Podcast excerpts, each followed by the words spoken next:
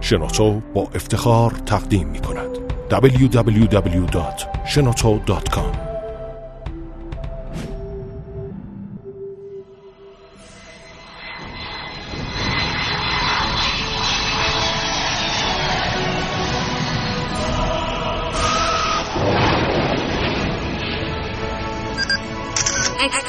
کاوشگر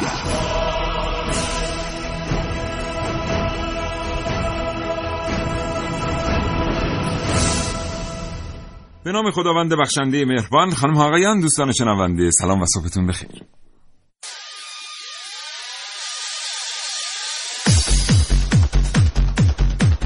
کاوشگر رو میشنوید زنده از رادیو جوان.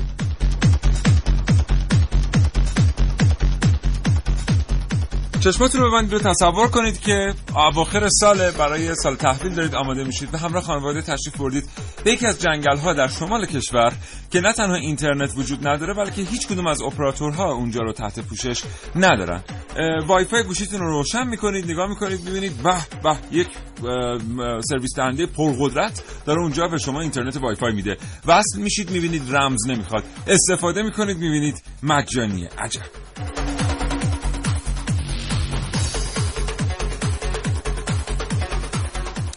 امروز از کاوشگر راجع به پروژه خیراندیشانه اسرائیلی ها اسپیس ایکس بشنوید.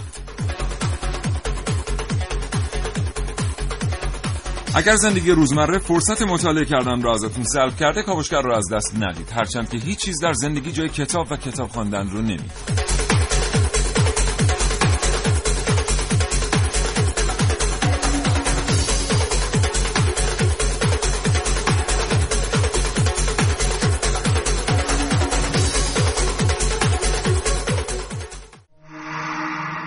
کاوش در دنیای شگفت‌انگیز دانستن‌ها با کاوشگر. شماره محدود 5 4 3 2 1 مایه سکو. سفر به دنیای ناشناخته‌ها با Space aboard an Iranian Bell satellite carrier با کاوشگر.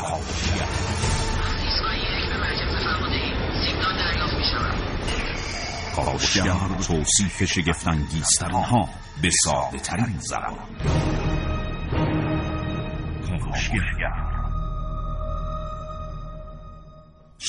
شرکت اسپیس ایکس چطور تشکیل شد؟ مزایای پروژه‌ای که اسپیس ایکس انجام داده نسبت به سایر پروژه‌های فضایی چه مزایایی بوده؟ چرا ناسا به اسپیس ایکس اعتماد کرد؟ چرا فیسبوک روی این پروژه سرمایه گذاری کرد؟ و چه شد که 2 روز قبل موشک فالکون 9 در این پایگاه آتش گرفت و منفجر شد؟ جزئیات این انفجار رو میتونید از کاوشگر امروز بشنوید.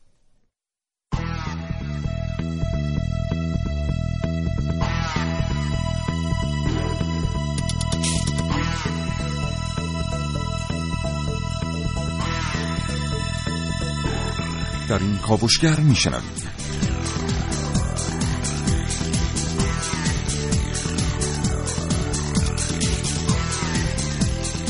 ماهواره آموز 6 انسان دوستانه یا جاه طلبانه با من حسین رضوی.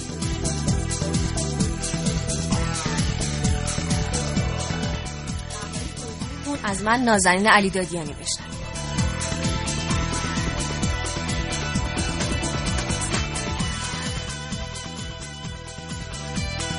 پرده با مدیرعامل اسپیس ایکس با من سعید مولایی.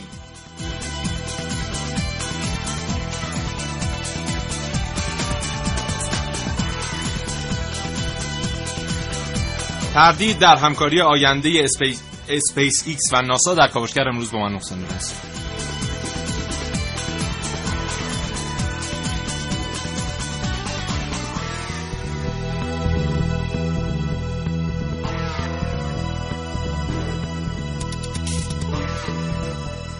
خیرخواهی برای جاسوسی یا جاسوسی برای خیرخواهی در کاوش‌های امروز من عارف موسوی.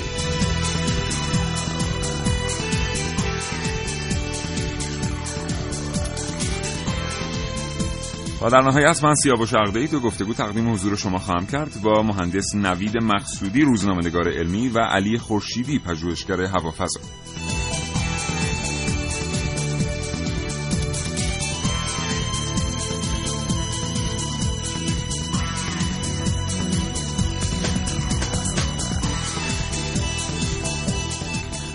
یه بار دیگه دعوت میکنم دیدگاهاتون رو با کاوشگر جوان به اشتراک بگذارید، علل خصوص در مورد انفجار موشک فالکون 9 بر روی سکوی پرتاب اسپیس ایکس که چند روز پیش خبرش منتشر شد.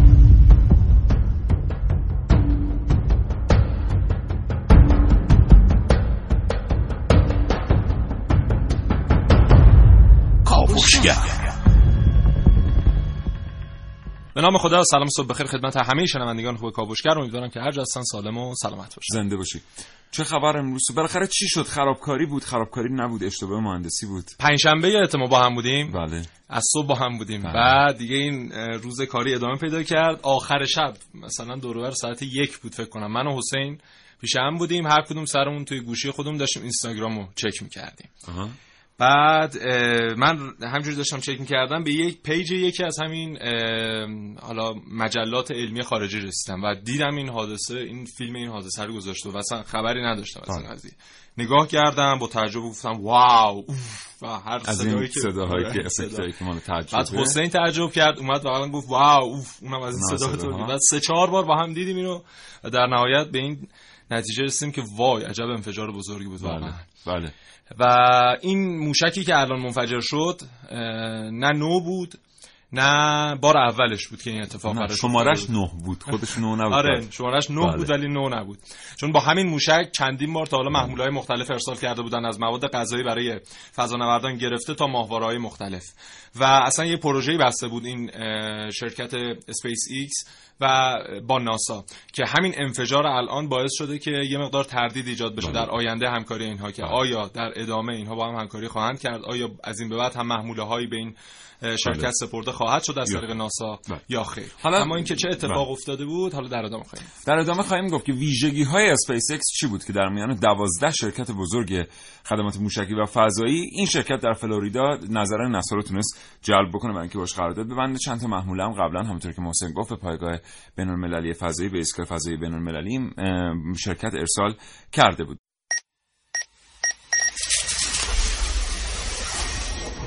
من یک کاوشگرم که کاوش‌هامو با شیوه‌های متفاوتی به شما ارائه میدم. ویدیو، شبکه‌های اجتماعی، خبر، سینما. با من باشید در کاوشگر جوان. کار خیر و خیرخواهی خیلی وقتا مورد سوء استفاده قرار میگیره. خیلیا با این جمله که من خیر و صلاح تو رو میخوام سعی دارن مجابت کنن که همه کاراشون با هدف خیرخواهانه است. این قانون حالا در قرن 21 شکلی کاملا جهانی به خودش گرفته و به نظر میرسه به شرکت اسپیس ایکس هم رسیده. احتمالاً شما همین خبر رو شنیدید که اینترنت رایگان به زودی توسط شرکت اسپیس ایکس و یک موشک که ساخته اونهاست در مدار زمین قرار میگیره و اینترنت رایگان رو برای تمامی مردمان کره زمین مخصوصاً غرب آسیا و آفریقا فراهم میکنه. اما به نظرتون این خیرخواهی ناسا و اسپیس ایکس دقیقاً با چه هدفی انجام خواهد شد؟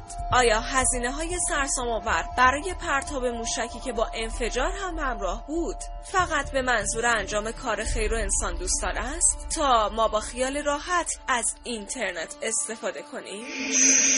حالا کارشناسان معتقدند با قرار گرفتن همچین ماهواره‌ای در مدار زمین، اون هم به نام اینترنت رایگان، بعدها نیاز به وجود پهپادهای مختلف در مناطق مختلف زمین هم ضروری خواهد شد. احتمالاً اعلام میشه که این پهپادها فقط برای ارسال سیگنال و اینترنت رایگان در مناطق غرب آسیا قرار خواهند گرفت. اما در واقع این پهپادها امکان این رو دارند که به راحتی مشغول به جاسوسی باشند و مناطق غرب آسیا رو تحت پوشش جاسوسی خودشون قرار بدن.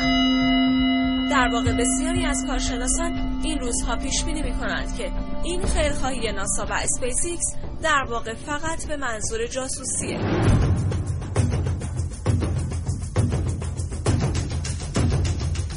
عارف موسوی، کاوشگر جوان.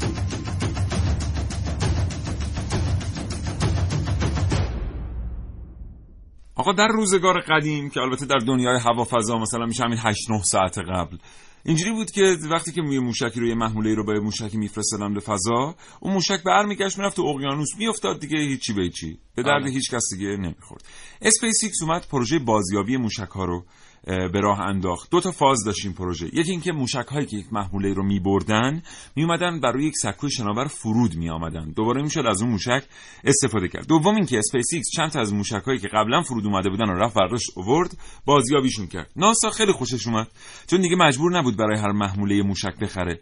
به خاطر همین با اسپیس ایکس قرارداد بست. دقیقاً اصلا علت اصلی همکاری ناسا با اسپیس ایکس همین بوده و حالا این پروژه‌ای که میگیم در آینده قرار بوده اتفاق بیفته و انجام بشه توسط همکاری این دوتا غول بزرگ حالا دنیای هوا و فضا و آیا رخ خواهد داد یا نه، این بوده که همین شرکت اسپیس ایکس اومده کپسول هایی رو برای حمل انسان به فضا طراحی کرده و گفتن که ابتدای سال 2017 قرار بوده این پرواز اتفاق بیفته، این پرتاب، و همچنان در حاله از ابهام که آیا این اتفاق خواهد افتاد یا نه.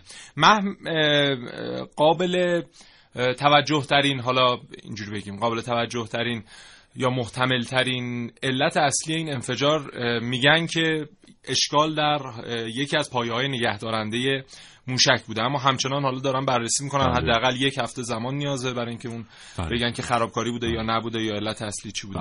خب این موشکی که در تصاویر میبینید خیلی وقتا در فضای اجتماعی حتما به دستتون رسیده، حامل یک ماهواره است که یک ماهواره مربوط به در واقع رژیم صهیونیستی است.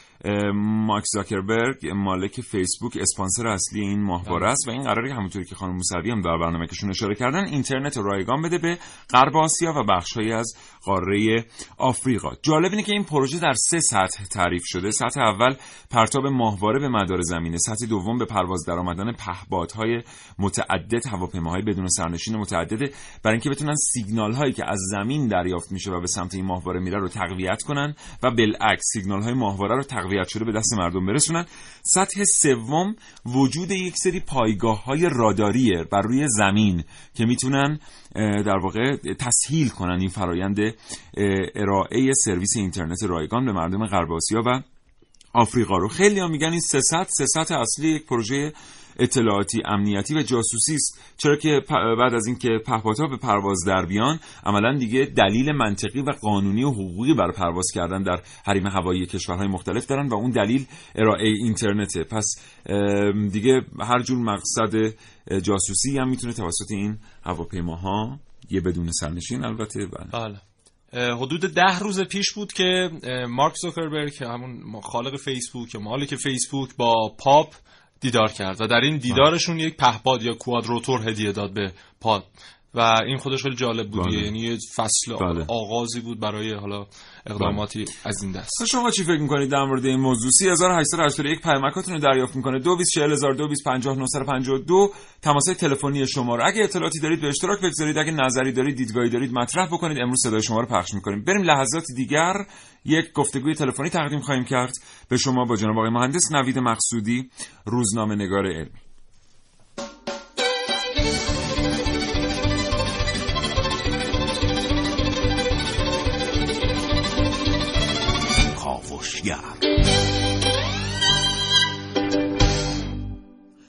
مهندس نوید مقصودی، صبح بخیر. سلام، شما بخیر. حالتون خوبه؟ خیلی متشکرم از اینکه ارتباط رو پذیرفتید. خواهش می‌کنم. بجایی هم بهتون زنگ زدیم، فکر کنم توی خیابون هستین. آقای مهندس مقصودی، فالکون 9 منفجر میشه در شرایطی که اسپیس ایکس مطرح میکنه که در فرایند یک آزمایش مهندسی ساده موشک از بین رفته و هیچ صدمات جانی این انفجار نداشته. 15 ساعت بعد هنوز دود سیاه بالای این پایگاه وجود داره. کدوم بخش از این خبر رو باید باور کرد؟ ببینید، این نکته خاصی وجود داره در مورد شرکت اسپیس ایکس.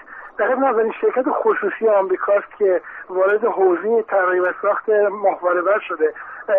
این شرکت رو 2000 کارش شروع کرده و بسیار سریع و بسیار چابکتر از ناسا و حتی در از کشورهای دیگه موفق شده به این برنامه برسه. اما نکته کلیدی این است که دقیق تفکر مهندسی که این شرکت اعمال کرده برای طراحی و ساخت راکت‌های ماهواره‌بر بر اساس استفاده از فناوری تجاری و فناوری ارزان قیمته و دقیقا دولت آمریکا خیلی شاید پیش نزدیک 10 سال طول کشید اعتماد بکنه و وارد قرارداد با این شرکت بشه.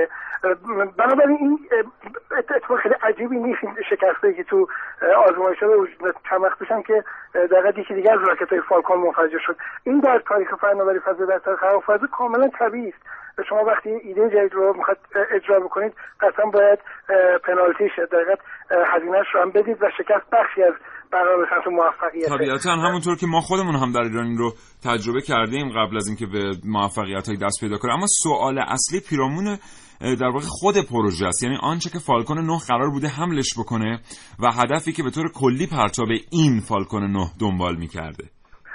البته همیشه در اینجور مواقع یه حواشی وجود داره، یه دقیقا بحث کناری وجود داره، چون به هر حال یه راکت ماهواره بحث این که چه محمولی رو میخواد ببره، حالا ممکن حساسیت‌ها ایجاد بشه. من در این مورد اطلاعات دقیقی ندارم و طبیعتاً گزارش سانحه باید منتشر بشه تا مشخص بشه، اما همین شرکت چند وقت پیش یه فناوری بسیار هیجان انگیز رو اثبات کرد و اون فناوری بازگشت دقیقاً راکت مرحله اول بود که بی‌سابقه بود در تاریخ فضا، که گرچه چند بار قبلش هم شکست خورده بود و به مهندسان فضا بنابراین بخشی از یک فعالیت مهندسی و یک توسعه فناوری جدیده.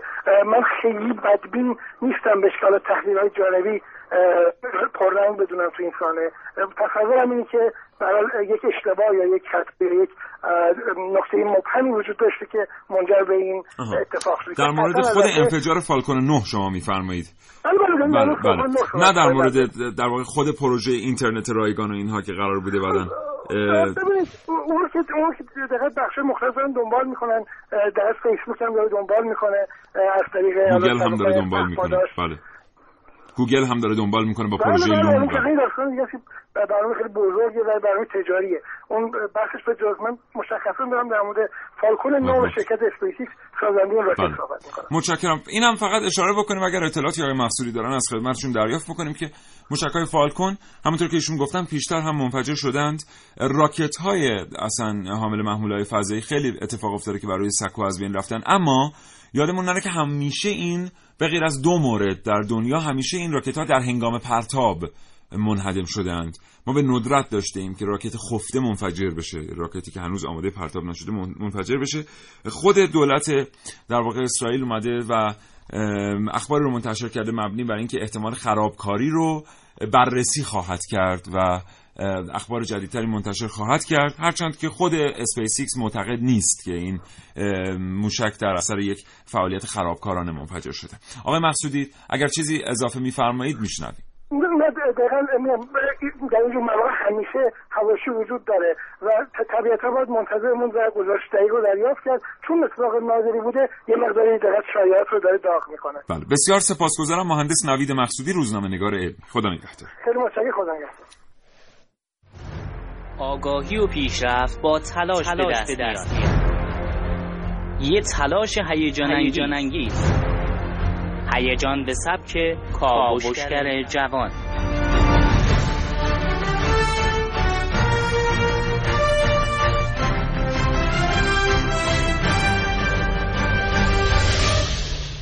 یه سری از آدما هستن جوری کلاه مردمو برمی‌دارن که هیچ کس متوجه نمیشه. تازه بدتر از اون طوری رفتار میکنن که دیگران پیش خودشون میگن چقدر خوبی شما. هیچی چیز به خصوصی نمیخوایم، فقط میخوایم تو رو به خیمی شبازی دعوت کنیم، مثل اینکه خیلی قشنگه. چیزی میگی؟ به ما شک میکنین، ما هیچ وقت دروغ نمیگیم، اینطور نیست قربون نره. البته معلومه هر چی ایشون میفرمایند. چند روز پیش خبر انفجار ماهواره بر فالکون 9 تو رسانه‌ها منتشر شد. این ماهواره بر در واقع یه محموله مهم از فیسبوک رو حمل میکرد، یه ماهواره ساخت رژیم صهیونیستی به اسم آموس 6، اونم به خاطر اتصال همه مردم زمین به اینترنت با هدف تحت پوشش قرار دادن بخش‌هایی از کره زمین که به سادگی به دنیای مجازی دسترسی ندارن.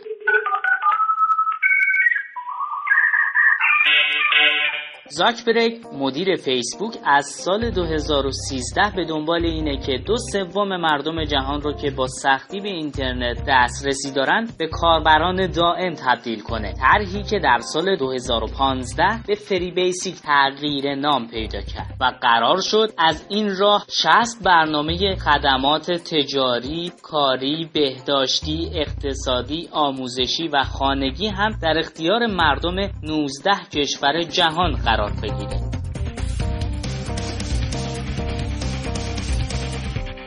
حالا که همه چی منفجر شده و دود شده، فعلا تا حدود 3-4 سال دیگه خبری از اینترنت رایگان نیست. هرچند این طرح موقتاً متوقف شده، اما تو آینده نزدیک عملی میشه. به تعبیری یه امپراتوری بزرگ تو سراسر دنیا بدون محدودیت‌های شرکت‌های مخابراتی و اپراتورهای تلفن همراه، میلیاردها نفر در جهان با اتصال به فیسبوک و خدمات تحت کنترل اون از اینترنت استفاده میکنن.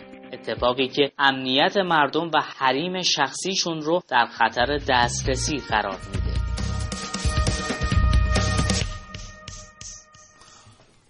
دیگه مجبوریم بریم بسته های اینترنتمون رو تمدید کنیم. آره دیگه اینترنت رایگان نشد، منفجر شد. یه موشک نمیتونن بفرستن.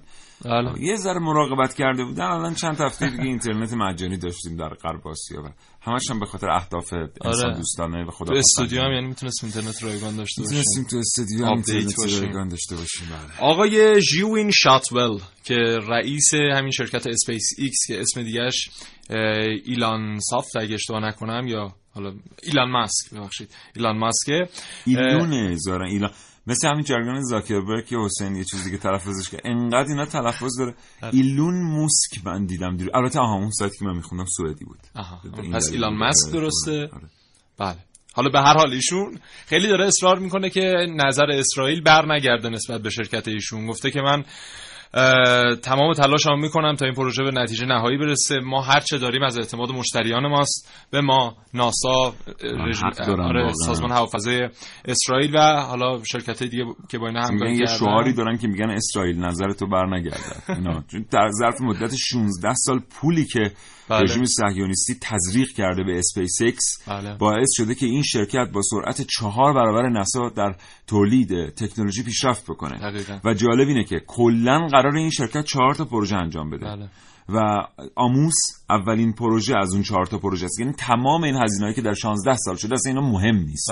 قراره که این میلیاردها دلار در نهایت بیاد 4 تا پروژه بشه واسه اسرائیل. بعدش هم احتمالاً اسپیس ایکس دیگه مهم نیست بودن یا نبودن. این همه هزینه‌ای که تا به الان کردن فقط برای هم جلب اعتماده بوده، برای که ناسا بهش اعتماد بکنه. به هر حال این همین موشک فالکون 9 که قرار بوده این ماهواره رو حمل کنه با خودش ببره، حالا در ورای جو قرار بده، 85 میلیون دلار هزینه اولیه‌اش بوده. همش. آره، 85 میلیون دلار فقط هزینه همین ماهواره بوده و ببینید دیگه حالا مابقی هزینه‌هایی که کردن چقدر بوده که اینها بخوان مثلا اعتماد در فقط. یکی از موضوعاتی که ما تو این برنامه تلاش می‌کنیم بعد از اینکه با آقای خورشیدی صحبت کردیم به پاسخش دست پیدا کنیم اینه. من دیروز که داشتم نگاه می‌کردم برای بار چندم در مورد ماهواره‌ها، ظاهرا هر کدوم از این ماهواره‌ها که سفارش داده میشن حداقل در ایدئال ترین شرایط 18 ماه طول می‌کشه که طراحی بشن و 18 ماه طول می‌کشه که ساخته بشن. یعنی 36 ماه یک ماهواره طول میکشه تا به دست سفارش دهندش برسه. با فرض اینکه آموس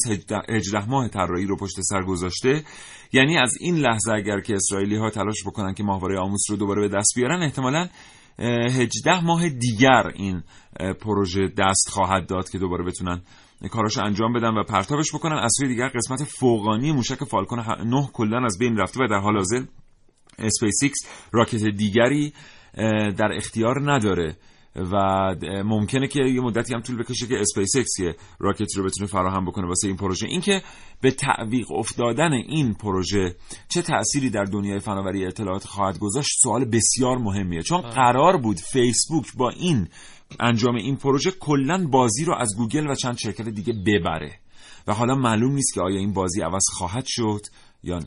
بله. ولی مثلا اینکه اینا حالا یه کارخانه صافکاری و رنگکاری خیلی حرفه‌ای دارن که بدون این چند سال بدون رنگ در بیارن و در بیارن. آره. چکش فقط میخواد، چکش بزرگ. به هر حال این انفجاره اگه تصویر رو دیده باشن شنوندگان عزیزمون، از بالا شروع میشه و شروع میکنه تا پایین میاد و کل اون موشک رو از بین میبره. به هر حال فقط چیزی که در تصویر باقی میمونه، یعنی از اون انفجار عظیمی که میگن پایه است. آره یه پایه است که به هر حال مثل این که متالورژش خوب بوده، برای اینکه اونم ذوب نمیشه. تبریک میگم بهش. چرا متالورژ موشک خوب نبوده که به این روز میفته دیگه؟ نمیدونم. البته هم متالورژ خوب داره. البته ما دیروز که با بچه‌ها صحبت میکردیم اونور میگفتن نه دیگه این موشک کارشو کرده بوده دیگه، 4 سفر رفته بوده اومده بوده بود دیگه. چون اینم میدونی که موشک سازای داخلیشون گارانتی خوبی نمیدن. بله. یعنی هرچی میبرن گارانتی مجبورن ببرن تعمیرگاه‌های آزاد. اصلا این اصطلاحی است میگن موشک که میخواد شروع کنه به خرج کرد، خرج میخواد بیفته دیگه، ردش کنید یا نه. اینم اشتباه کردن، اینو بعد رد می‌کردن میرفته استفاده کردن سوخته رفته دیگه. 9:28 دقیقه و 22 ثانیه است. با کاوشگر تماس بگیرید اگر اطلاعاتی در این رابطه دارید به اشتراک بگذارید و نقطه نظر غلطه، دیدگاهتون رو راجع به اینترنت رایگان در غرب آسیا و خاور، در واقع در غرب آسیا و آفریقا هم مطرح کنید. صدای شما رو پخش می‌کنم.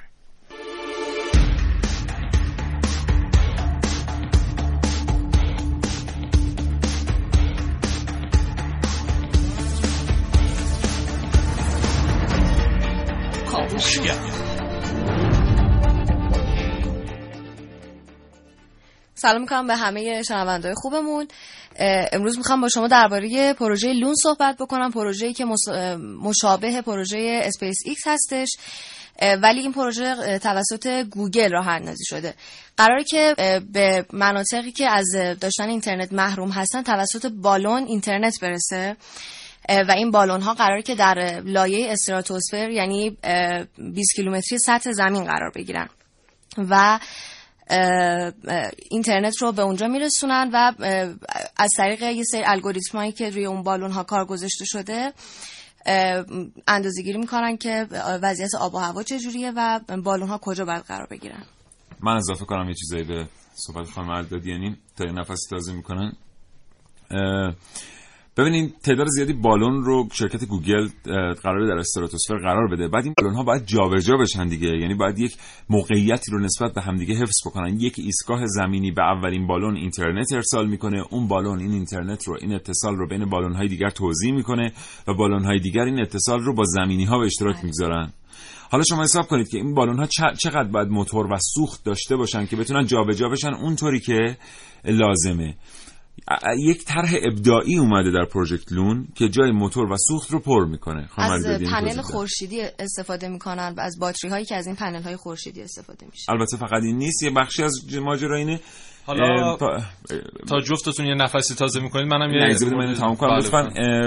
پروژکت لون اینجوری بالون ها جابجا میشن دوستان که جریانات هوا در استراتوسفر به دقت اندازه‌گیری میشه. تنها کاری که بالون‌ها میکنن اینه که ارتفاع خودشون رو تغییر میدن. با استفاده از جریان طبیعی هوا بالون رو در ارتفاعی قرار میدن که اون مسیر باد باهاش برخورد میکنه که بعد به اون موقعیت که میخواد ببره میتونه ببرتش. به خاطر همین با استفاده از خود جریانات هوا در استراتوسفر بدون هیچ نیروی پیشرانی این بالون‌ها جابجا میشن. جالب بدونید که یک سیستم ماشین لرنینگ یا یادگیری ماشین بر روی این بالون‌ها مستقر هست به صورت شبکه‌ای که این بالون‌ها بعد از یه مدت یاد میگیرن که چطور با استفاده کردن از تغییر ارتفاع و قرار دادن خودشون در جریان‌های مختلف هوا اون موقعیتی که باید رو پیدا بکنن و در اون موقعیت بمونن و بتونن سرویس بدن. محسن بگوار این محل قرارگیریشون لایه استراتوسفره و اون امواجی که قرار حالا از اینا ساطع بشه و به منطقه خاصی مثلا افریقا یا غرب آسیا یا اروپا یا هر جای دیگه ساطع بشه اون در از لایه یونوسفر اتفاق میفته، برای اینکه اون خیلی محمل خوبیه لایه یونوسفر. قابلیت بازتابی داره و قابلیت بازتابی همین. یه سری شک و تردیدهایی هم مثل پروژه اسپیس ایکس به همین پروژه وارد شده با توجه به پروژه عینک هوشمند گوگل که گفتن که برای این جاسوسی تولید شده و اینها. به این پروژه هم همچین اتهاماتی زده شده. حالا باید ببینیم که چه اتفاقی میفته. میگم تلفن‌ها هیچ کی زنگ نمی‌زنه، طبیعیه، به خاطر اینکه در مورد اسپیس ایکس واقعا خود ما دیروز گشتیم، کلی به سختی اطلاعات پیدا کردیم. در مورد ماهواره آموز دوستان الان شما در واقع جستجوگرای اینترنتیتون رو باز کنید، 3 صفحه کلا اطلاع در مورد این پروژه وجود نداره. حالا من دلیلش هم الان عرض می‌کنم، هم به دوستانمون تو اتاق فرمان، هم به دوستان شنونده. ببینید ما نمیتونیم به حریم هوایی کشورهای مختلف تجاوز کنیم. شما الان یه پهپاد وارد بفرستید در حریم هوایی پاکستان، امکان نداره واکنش دولت پاکستان به این نشون نده. ممکنه نتونه این پهپاد رو در واقع تسخیر یا معدوم کنه، ولی به هر حال بهش واکنش نشون میده. کمان که پاکستانی ها دارن به پهپادهای آمریکایی واکنش نشون میدن، عراقی ها به همین ترتیب، کانادایی ها به پهپادهای آمریکایی دارن واکنش نشون میدن. حالا کشورها به دنبال یه راه حلی هستن، یک دلیل مشروع و پذیرفتنی پیدا بکنن، بالونهای خودشون یا پهپادهای خودشون رو در حریم هوایی کشورهای دیگر به پرواز در بیارن. بهترین بهانه در سالهای گذشته اینترنت رایگان بوده و این در شرایطی است که تا الان که سال 2016 یک مگابیت تا حالا 1 کیلوبایت اینترنت رایگان هم کسی به کسی تحویل نداده. فقط ما پهپاد دیدیم که آماده پرواز شده، فقط ماهواره‌های نظیر آموز رو دیدیم که آماده پرتاب شدن. مسئله خیلی پیچیده است و هوشیاری همه مردم دنیا رو میطلبه که اگر مثلا ما خودمون بخوایم 3 تا پهپاد رو بیایم در حریم هوایی ایالات متحده آمریکا به پرواز در بیاریم، آیا واقعا کسی خواهد پذیرفت؟ یا مثلا اگر بخوایم بیایم تعداد 2500 بالون رو در حریم هوایی بریتانیا به پرواز در بیاریم، آیا خواهد پذیرفت به خاطر اینترنت دادن مثلا یک کشور غیر انگلیسی، یک شرکت غیر انگلیسی بیاد این کارو بکنه؟ خیلی مسئله ساده تر از این حرفاست در دنیای مهندسی، ولی مردم که بسیار علاقه‌مند به دریافت اینترنت رایگان هستن، اصلا یک پژوهش نشون میده که مردم دنیا به این واژه در واقع بخش شادی آفرین مغزشون فعال میشه در مقابله با این جمله اینترنت رایگان. به خاطر همینه که کلا رایگان بله. خوبه دیگه، اینترنت رایگان، همه چی رایگان، مخصوصا اینترنت که دیگه جدیدترین شکل رایگانیه. خانم دیدین چیزی اضافه می‌کنید شما؟ نه دیگه گفتم. خیلی متشکرم. 9:34 دقیقه و 25 ثانیه است. همچنان شنونده کاوشگر باشید. کاوشگر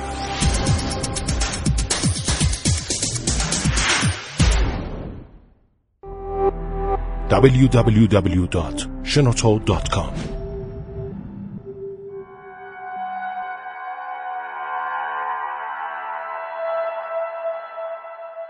اسپیس ایکس بدون شک یکی از جاه طلبانه ترین پروژه های تاریخ زندگی انسانه.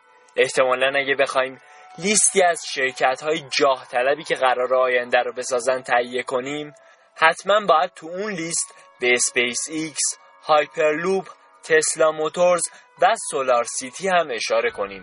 اما آیا میدونستید که مغز متفکر تموم این شرکت ها یک نفره؟ امروز قراره با 38مین فرد قدرتمند جهان، 15مین فرد ثروتمند در حوزه تکنولوژی و 100مین فرد میلیاردر جهان مصاحبه کنم، آقای ایلان ماسک.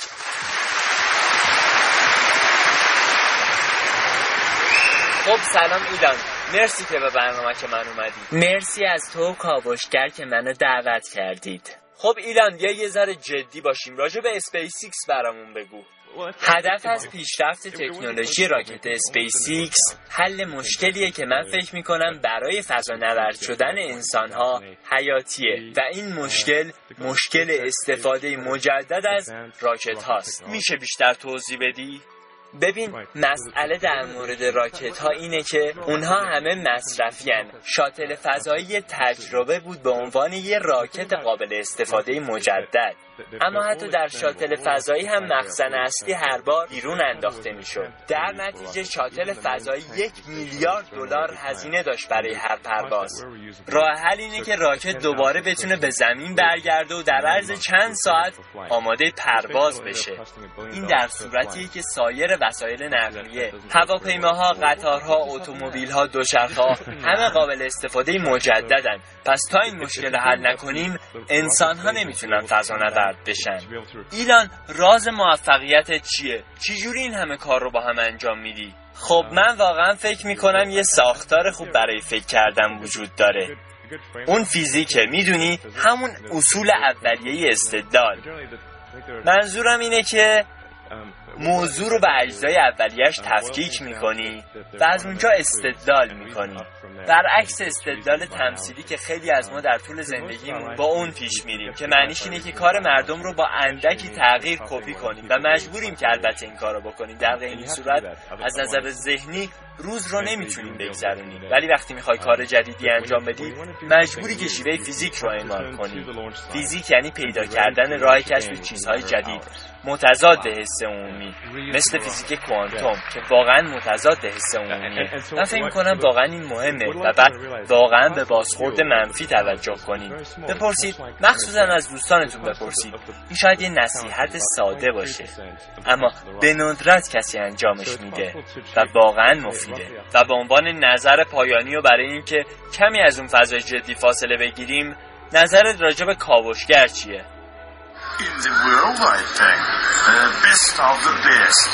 دیدم خیلی ممنون که به این مصاحبه خیالی اومدی.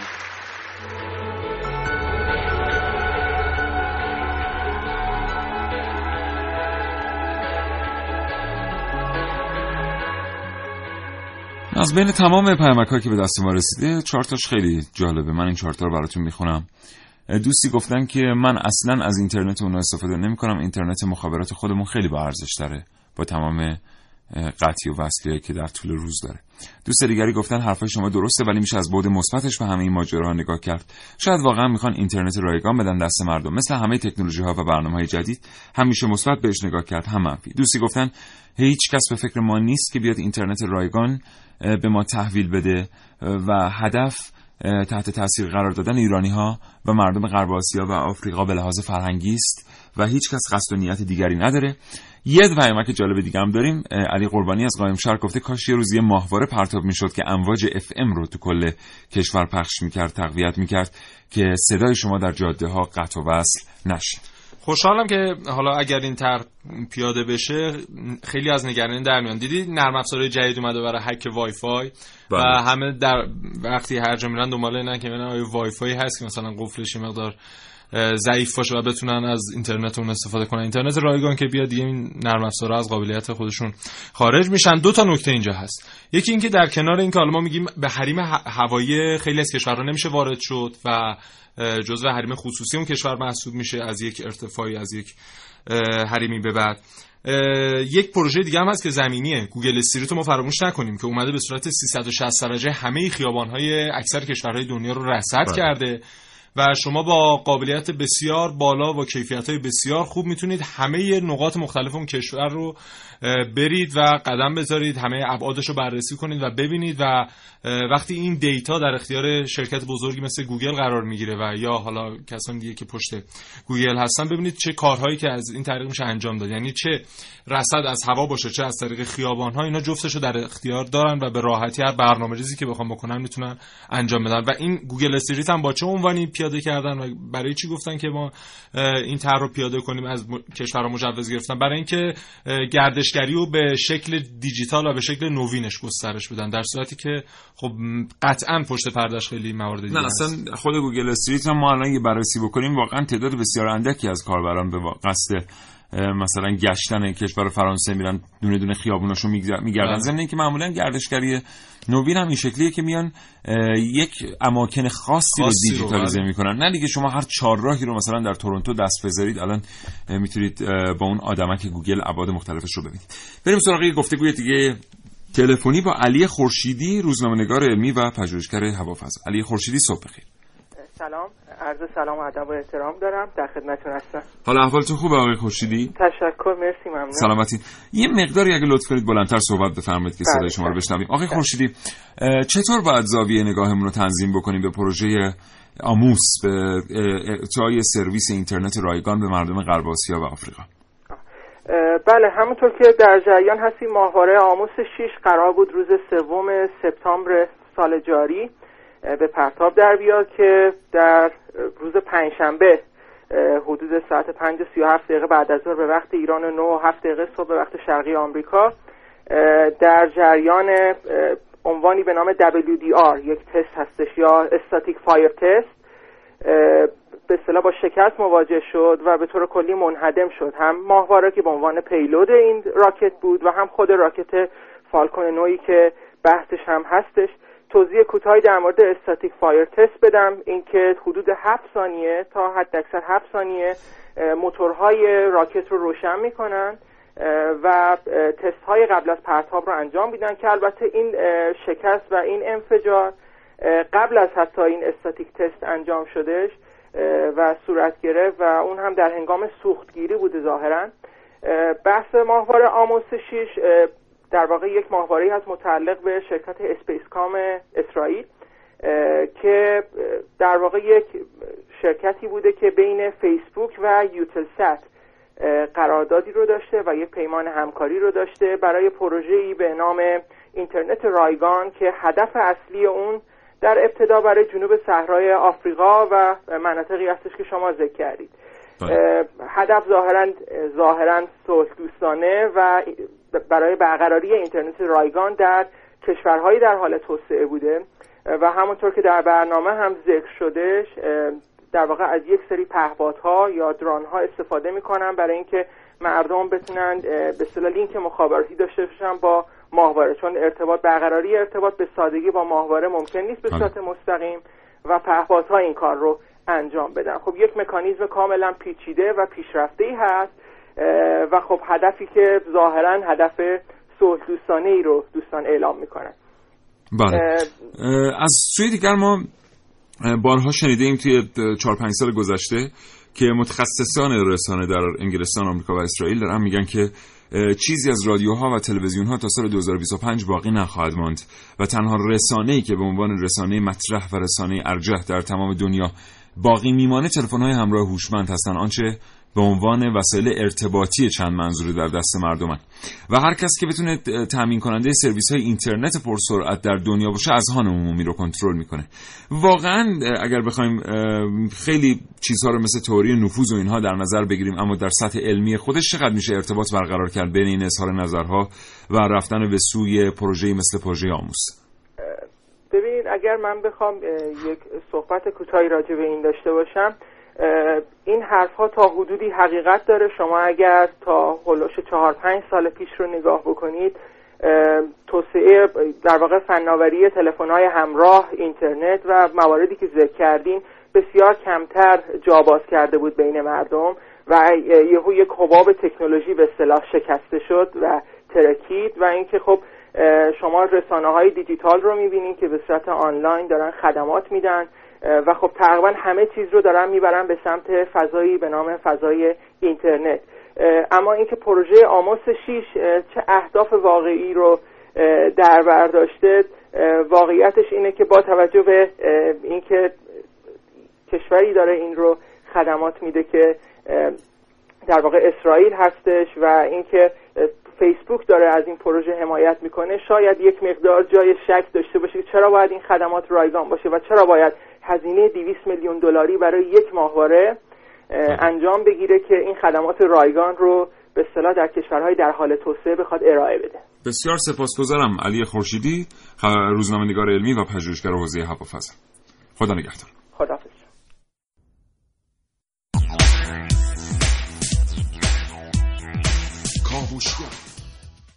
با کاوشگر همراه باشید. این برنامه هنوز چند دقیقه ادامه داره.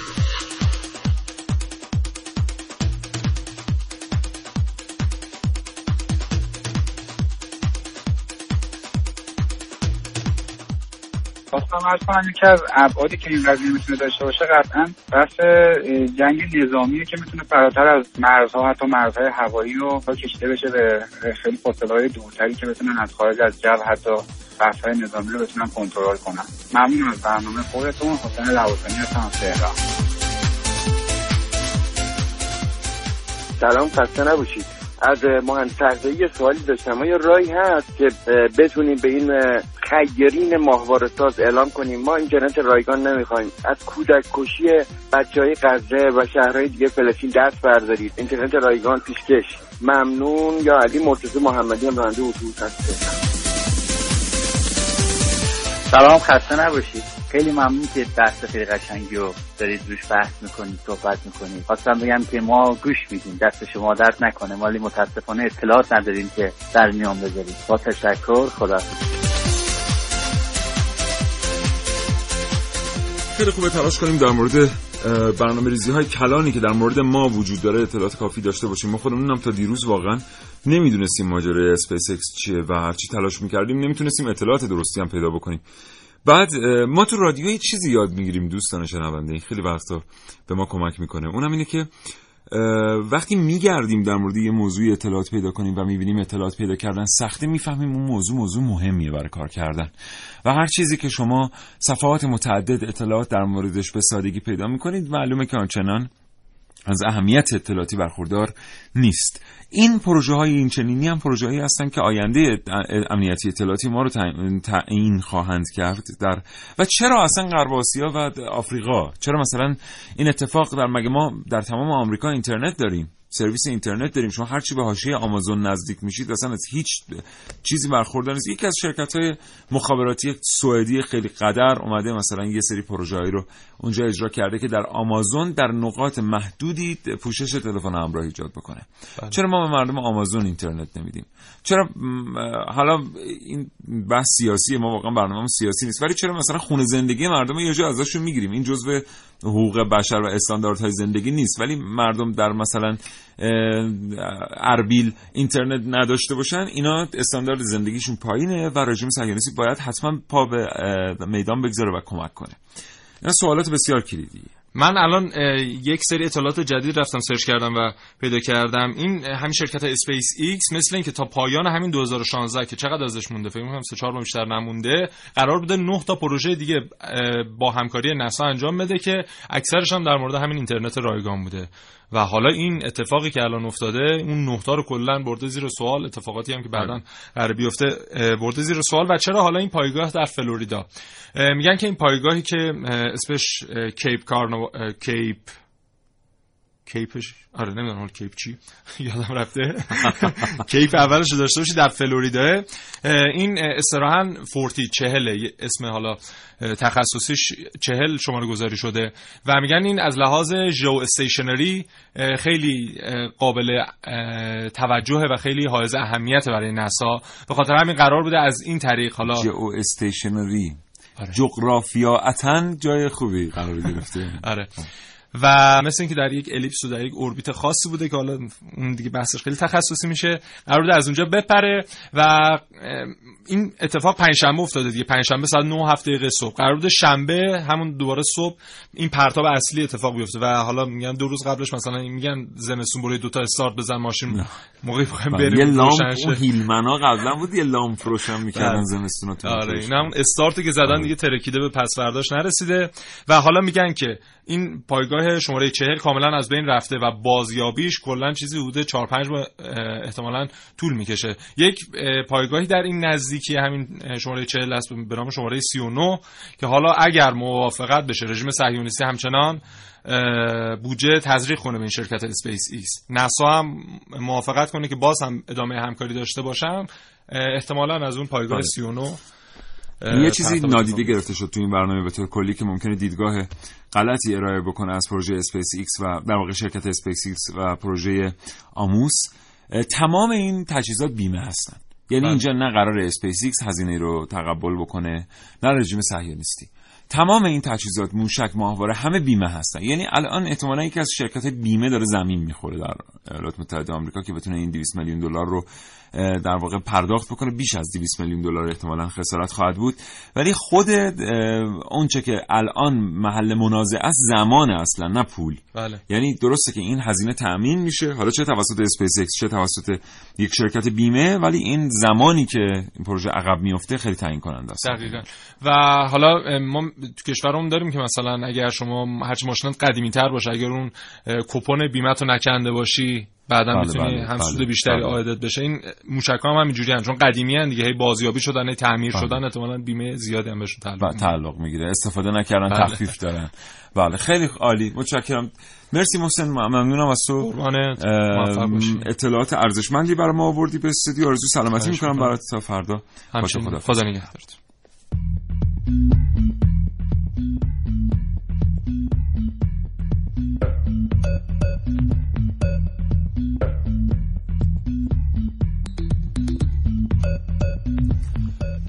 بله، میگن که اگر برای زندگی خودتون برنامه ریزی نکنید، برای زندگی شما برنامه ریزی میکنن. اگر برای کشورتون برنامه بلند مدتی نداشته باشید، کشورهای دیگر این برنامه بلند مدت رو برای شما طراحی خواهند کرد. برد همیشه تنها در مقابله نیست، بلکه برد بسیاری مواقع در جلو بودن به لحاظ برنامه ریزیه و در برنامه‌های بهتر داشتن.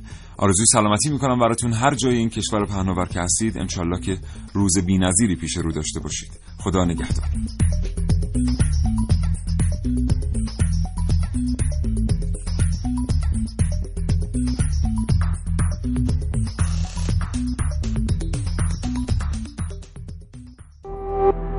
شراطو ارائه دهنده پادکست های صوتی فارسی.